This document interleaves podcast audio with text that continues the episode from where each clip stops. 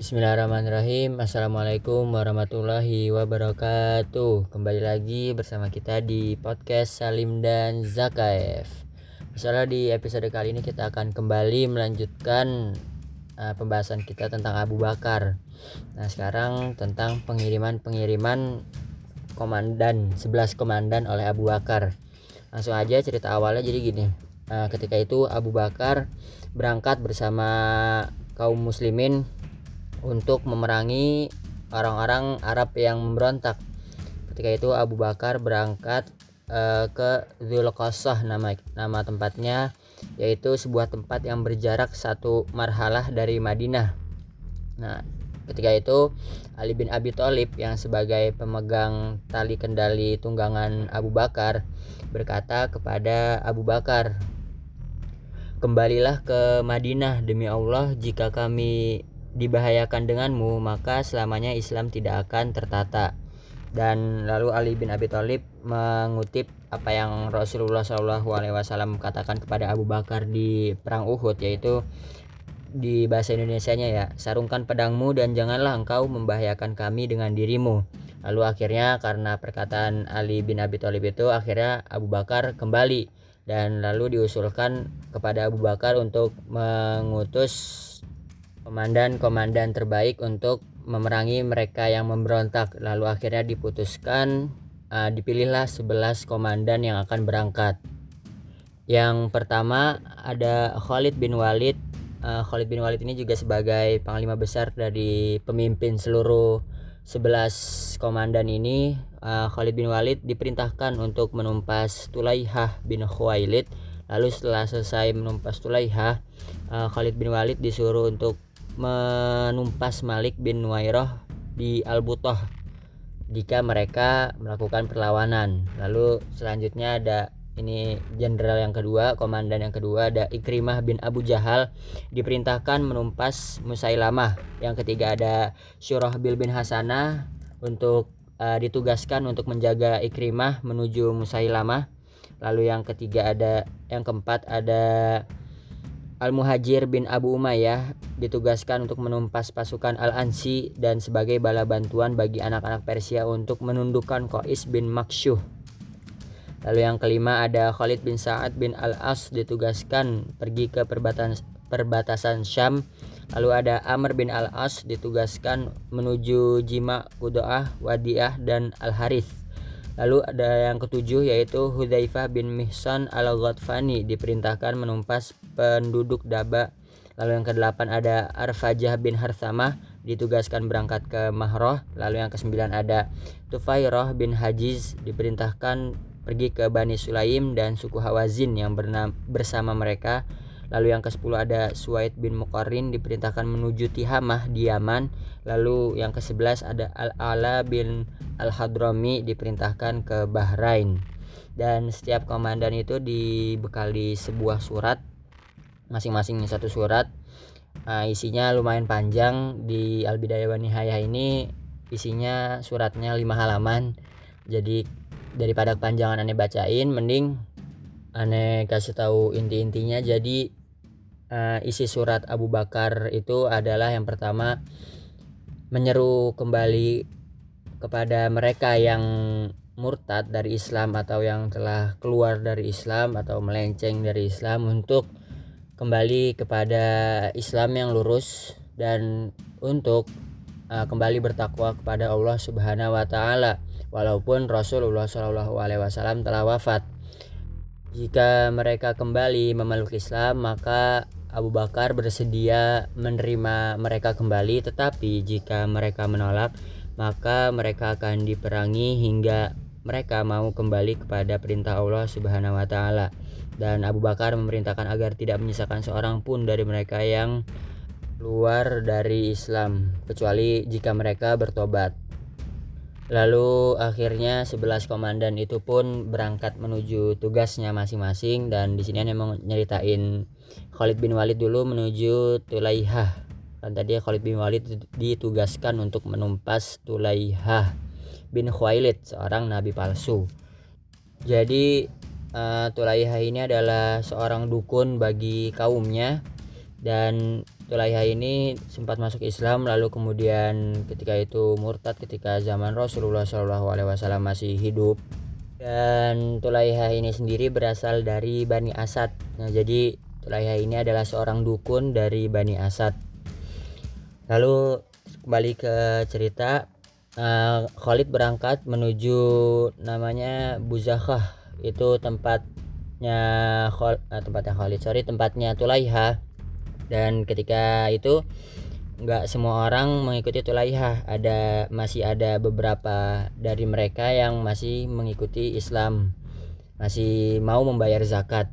Di antara mereka ada Adi bin Hatim dan Azib Azibrikon bin Badar yang telah datang kepada Abu Bakar membawakan zakat-zakat kaum mereka setelah wafatnya Nabi Shallallahu Alaihi Wasallam untuk mendukung kekuatan Abu Bakar dalam memerangi kaum-kaum yang murtad. Nah, Adi bin Hatim ini di dalam cerita ini juga sangat berpengaruh besar dikarenakan beberapa kabilah atau beberapa suku dari Bani Asad berhasil atau mau kembali memenuhi ajakan atau seruan Adi bin Hatim untuk kembali kepada Islam dan mendukung Abu Bakar radhiyallahu anhu sebagai khalifah umat Islam dan mereka ketika mau kembali kepada Islam Khalid bin Walid tidak jadi memerangi mereka. Mereka juga mengirimkan bantuan pasukan kepada Khalid bin Walid untuk memerangi Tulaiha di antara mereka ada Bani Toyi dan Bani Jadilah. Lalu akhirnya Khalid bin Walid bersama pasukan muslimin kembali melanjutkan perjalanan menuju Gunung Ba'ja dan Salma di sana Khalid mempersiapkan pasukannya lalu berhadapan dengan Tulaiha al-Asadi di tempat yang tadi udah aneh sebutin namanya Buzakhah. Salah satu panglima Tulaiha adalah Uyainah bin Hisan yang juga telah murtad ketika Rasulullah Shallallahu Alaihi Wasallam wafat dan Uyainah bin Hisan ini pernah bilang aku lebih menyukai seorang nabi dari Bani Asad dibanding seorang nabi dari Bani Hashim. Yaitu kan Rasulullah Shallallahu Alaihi Wasallam kan dari Bani Hashim ya. Dan pertempuran berjalan sengit lalu dimenangkan oleh kaum muslimin.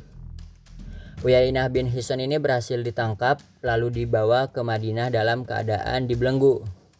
Lalu Abu Bakar menyuruhnya untuk bertaubat dan menjamin keselamatannya. Bila Uyainah bin Hisan ini bertaubat lalu akhirnya Uyainah bertaubat dan keislamannya menjadi baik.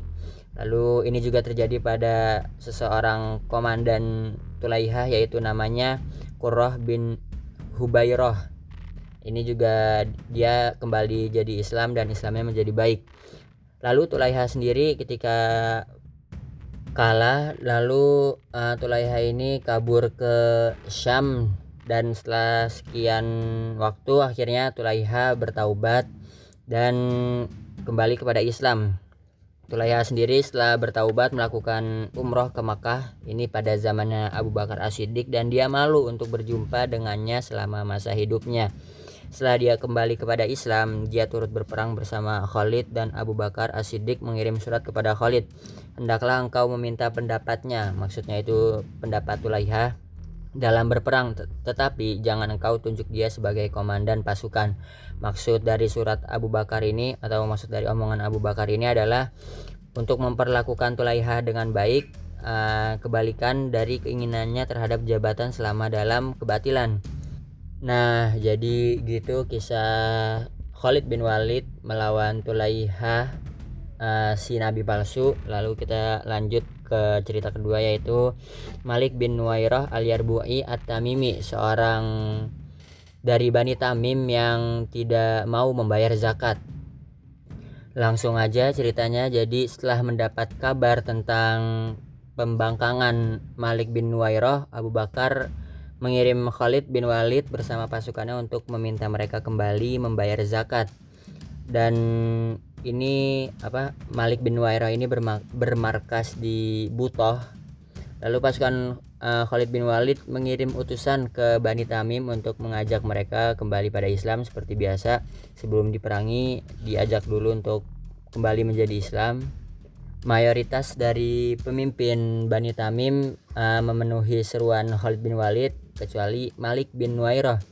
Uh, Khalid bin uh, Malik bin Nuairah ini tidak bersedia kembali membayar zakat uh, dan Khalid pun marah terhadap Malik bin Nuairah. Lalu akhirnya uh, Khalid bin Walid mengirimkan orang untuk menangkap atau menawan Malik bin Nuairah dan akhirnya Malik bin Nuairah tertawan. Lalu Khalid bin Walid memerintahkan kepada Diror bin Al-Azwar untuk memenggal kepala Malik bin Nuairah. Lalu akhirnya uh, Malik bin Nuairah pun dipenggal dan dia telah meninggal. Ada sebuah pendapat menyebutkan bahwa Khalid memanggil Malik bin Wairah lalu memperingatkan tentang apa yang telah dilakukannya yaitu mengikuti saja nabi palsu perempuan itu dan melalak menunaikan zakat.